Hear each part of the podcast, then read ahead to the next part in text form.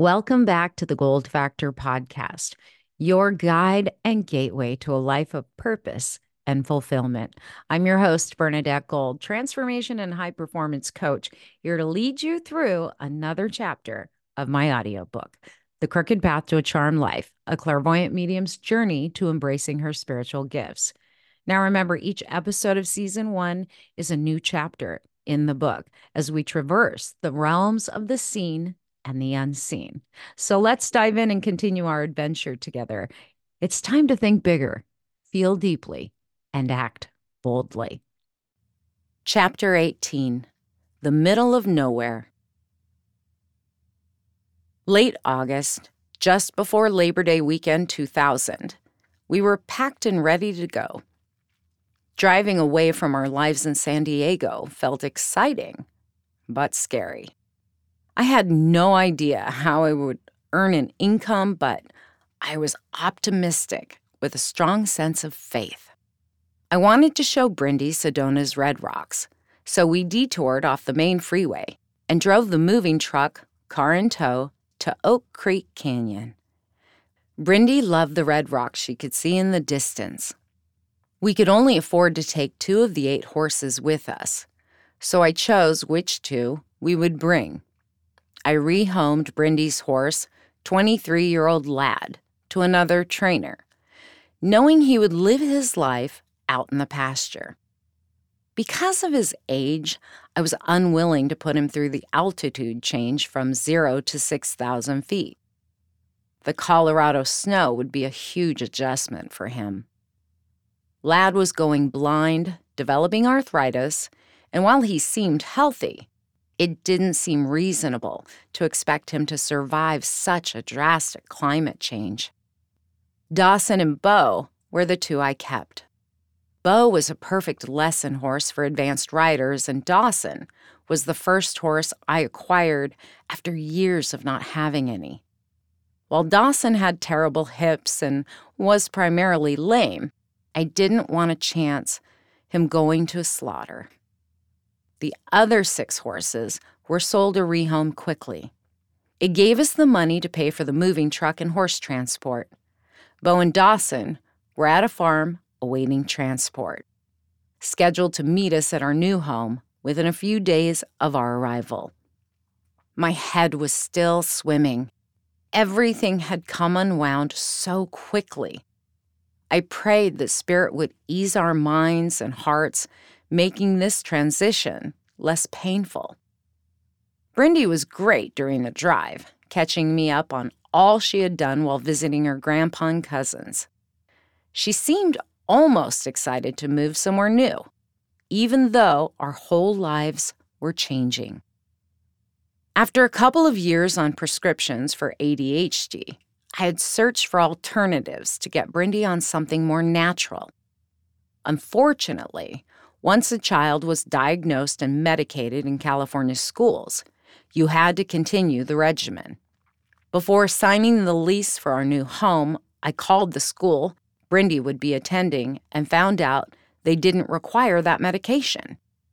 After reading several stories of parents losing custody of their children to CPS for medical negligence, it was a total relief. Weaning Brindy off her meds allowed her personality to brighten and reemerge. She hated taking them. So that might have something to do with her not being resistant to the move. She didn't seem bothered too much about leaving her friends in school, maybe because she had been on summer break. Timing and the ease at which everything fell into place hadn't escaped my notice. Although I hadn't had time to process the breakup with Mike, Synchronicities were happening daily. It was as if I was in an ongoing conversation with Spirit and the angels. Not a normal conversation like humans have, but certainly one that guided me and confirmed things I was hearing. Guidance was always available whenever I took the time to ask questions and wait for answers. I had plenty of time to talk to Spirit on that 15 hour drive to Colorado. While Brindy napped, I let my tears flow as I spoke to Spirit about the heartache, my fears, and confusion over the events that had just transpired. As I began to process everything, Shasta was right beside me, head in my lap, occasionally licking my hand as if to comfort me. Long distance driving always seemed to put me in a meditative state. I began looking back at the amount of hurt, healing, and blessings over the previous five years. The number five was becoming very significant for me. Five in numerology is the number of transformations and sudden change. It's even shaped like a rocking chair, threatening to roll forward at any moment. I didn't know if I should embrace the number five and all of its energy or be afraid of it.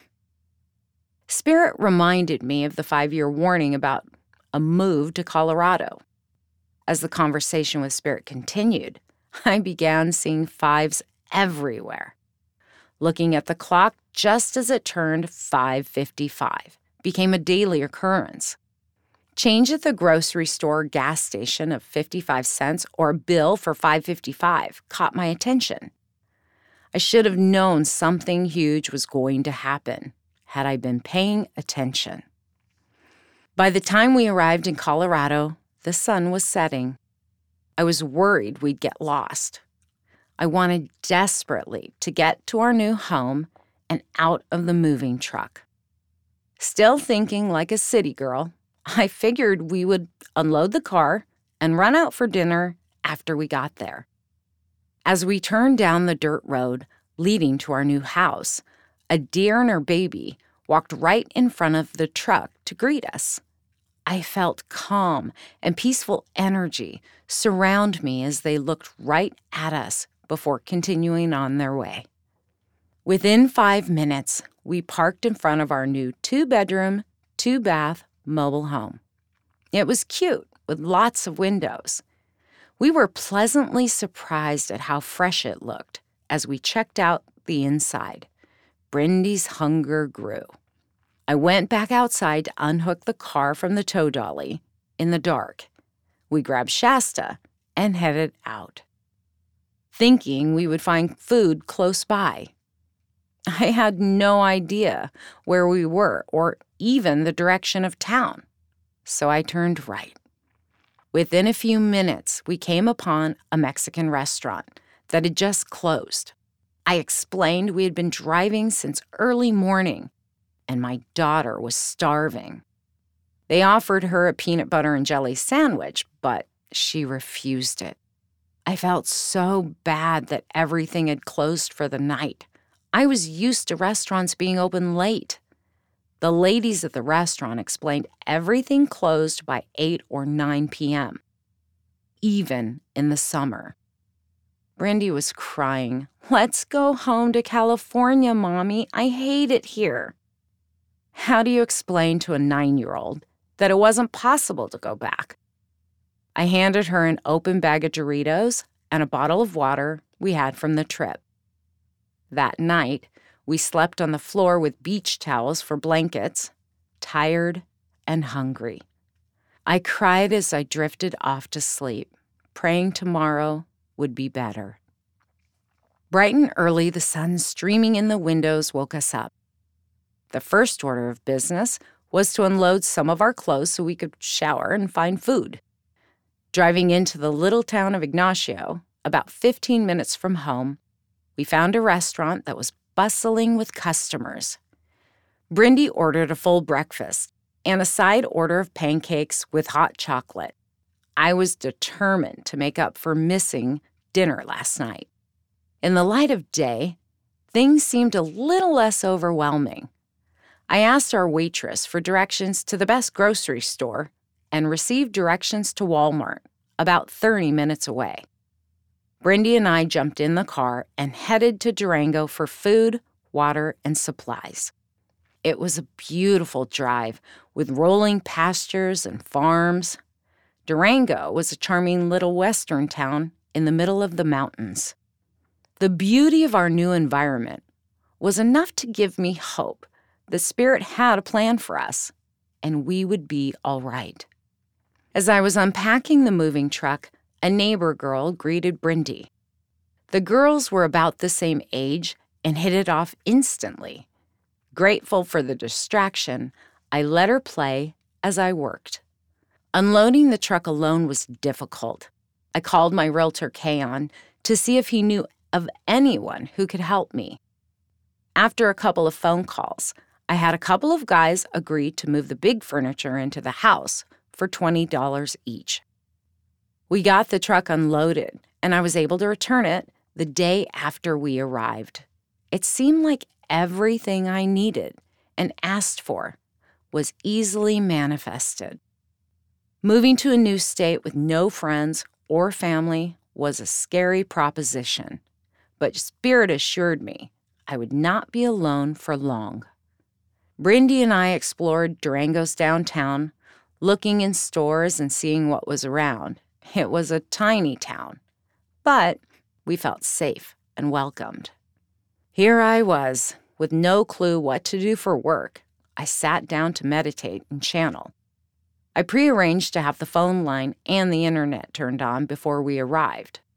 I'd already seen the local paper, which wasn't much help, aside from service jobs. Things were looking bleak. Spirited promised I would still be giving writing lessons, but it wouldn't support us financially. Marketing positions were slim. The only one I found paid $10 an hour with a 45 minute commute daily. I began to panic, thinking I had made a grave error in judgment moving here. My ego fears were loud and making it nearly impossible to sit still. Meditation wasn't happening. So I checked my email and surfed Yahoo. I noticed an ad for free psychic readings and heard loudly Click on it. Oh, you want me to get a reading so I can find out where to find a job, Spirit? Immediately I heard, No, you are going to give readings. Time to use your gifts to help others. I panicked. I immediately began arguing with my guides. Instead of looking into becoming a reader, I signed up to receive a free five minute reading. I asked the reader about employment opportunities. What followed surprised me. Matter of factly, she said, You are a gifted psychic and medium. You will be doing readings, using your gifts to help others. I couldn't believe what I was hearing. I almost fell off my chair with laughter. Laughter from the subtle realm erupted simultaneously from what seemed like an entire committee as she explained how easy it was to sign up on the site to become an advisor. Within an hour, I set up my profile and was ready to hit the button, allowing people to call me. Spirit poured an overwhelming blanket of peace over me. For a moment, all fear drained from my body as I heard a whisper Just try it. You have nothing to lose. With no other options for making money, I hit the button to make myself available for callers. Minutes later, the phone rang, and I delivered my first professional reading. The caller was genuinely grateful for the messages delivered. It felt good to be able to help someone with my connection to spirit. To my surprise, that day, I earned $45. I had no idea how to price myself, so I started at the minimum 79 cents per minute, of which I made about 35 cents per minute. Being a new psychic on a brand new site, I needed feedback and a rating from callers to get traction. By the end of that first day, I had good feedback and a five star rating. The next day, Spirit told me to raise my price to 89 cents per minute, finishing the day with $90. I had no idea you could make money doing psychic readings, let alone on the phone. After that, things felt a little less hopeless, knowing at the very least I could make enough money to pay our $450 month rent, our utilities, and food until I found a real job. Within two weeks, Spirit had guided me to incrementally raise my rates until I reached $1.99 a minute. The lower rate meant I had calls stacked up back to back with little time for anything. The number of calls I was taking was taxing to my energy, emotions, and body. I noticed the type of client was changing as I raised my rates. The higher the rate, the more the caller seemed to honor the guidance I was giving. When my rate was low, people pushed me for information quickly. I began nicknaming the types of callers rapid fire querent, nosy Nellies, and the ones who started emailing me for free readings became leg humpers. Every day, I received a few emails with people giving me sob stories wanting a free reading. At first, I agreed to do it. Being an empath, I could feel their desperation. I was regularly gifting free minutes until Spirit put a stop to it. Spirit explained that people who expected me to work for free had no understanding of energy exchange. I received a download of information about protecting my energy, exchanging it, and knowing when to say no. Boundaries were a constant weakness throughout my life. Feeling other people's emotions as my own has been the most challenging part of being an empath. I didn't just empathize with people, I absorbed their emotions and pain. If someone was hurting, I felt it amplified within my body. The only way I knew how to make it go away was to help the other person shift their own feelings or thoughts. It was so bad, I would give someone my last dollar and go without just to relieve myself of their pain. Working as a professional psychic, I was learning that I needed to gain control of my empathic gifts. Empaths are highly sensitive people that experience a wide variety of challenges in life. Living in the city, I knew I was sensitive. It was hard to drive in traffic, shop during holidays, or attend concerts. However, I didn't realize how much other people's energy affected me until we moved to the country. Living on the boat, I learned how much my energy changed versus being in the middle of the city. When I moved onto the boat, my energy was calmer and more centered. I slept more soundly and peacefully than at any time in life. There weren't a lot of people living on their boats, so at night it was peaceful. As I began to research more, I began to understand what being an empath was all about. In an article adapted from the Empath Survival Guide by Judith Orloff, MD, she writes As a psychiatrist and an empath, I often get asked, What is the difference between empaths and highly sensitive people? Following are the similarities and areas of overlap. Empaths share all the traits of what Dr. Elaine Aron has called highly sensitive people, or HSPs. These include a low threshold for stimulation, the need for alone time, sensitivity to light, sound, and smell, and an aversion to large groups. It also takes highly sensitive people longer to wind down after a busy day, since their ability to transition from high stimulation to being quiet is slower. Highly sensitive people are typically introverts, while empaths can be introverts or extroverts, although most are introverts. Empaths share a highly sensitive person's love of nature and quiet environments, their desire to help others, and their rich inner life. However, empaths take the experience of the highly sensitive person much further we can sense subtle energy called Shakti or prana in Eastern healing traditions, and actually absorb it from other people and different environments into our own bodies. Highly sensitive people don't typically do that. This capacity allows us to experience the energy around us, including emotions and physical sensations in extremely deep ways.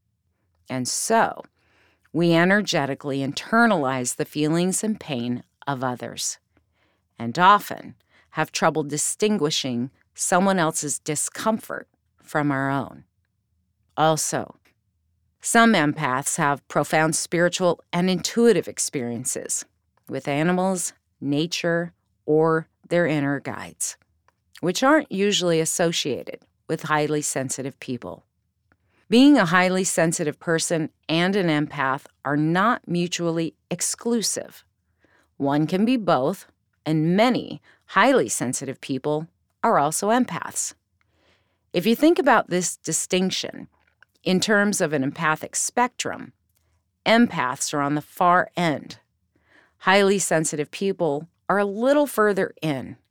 People with strong empathy who are not HSPs or empaths are in the middle, and narcissists, sociopaths, and psychopaths who have empath deficient disorders are at the far opposite end. The gift of sensitivity and empathy are precious. We want to keep opening our hearts and break through to new heights in the empathic spectrum. We need these gifts now more than ever. Being empathic has always felt like a curse, but I understood that it was a blessing. There are so many insensitive people in the world. It seems the gift of empathy is waning with the rise of technology. Tuning into the emotions and energies of others is helpful as long as I don't take on those energies as my own. I tried to process everyone else's stuff in my body, mind, and emotions for many years. It's no wonder I felt so depressed and heavy growing up. There weren't any books about it, and no one talked about it. Thanks to the internet today, empaths and sensitives have an infinite source of information on the topic. Continuing my search for a real job resulted in more frustration than opportunity. The most I could find was waitressing jobs. Resistance from my limited understanding and old beliefs convinced me that psychic advisor position wasn't an actual career path. I began having dreams of being in a classroom. Each morning, I would wake up and write the dreams down in my journal. I diligently looked up the symbols and began learning from the information. My guides were schooling me at night. Every dream ended the same, with the teacher telling me I had a lot to learn before I could graduate. Piecing together the dreams, I understood that intuitive work was my calling and sole purpose. I began having flashes of the vision I received when Brindy was a baby, recalling it as if I had just seen it yesterday. Finding the journals of notes from 1992 helped me understand that I was helping others by shining light and wisdom into their lives. I gave up on finding a job and accepted my new career while working from home. Word spread quickly the more grateful I became, the more my business grew. Each day, I had a waiting list of clients eager to speak to me allowing money to flow abundantly. Studying, meditating, writing, and taking calls daily were having a massive effect on every area of my life. Brindy was making friends at school, the horses were in the backyard, and I had picked up a few writing students. The loss and devastation I had encountered in San Diego were becoming a faded memory. The massive leap of faith I took to follow Spirit's guidance had paid off. Living in the country, nature in the backyard, with fewer distractions, was helping me grow rapidly.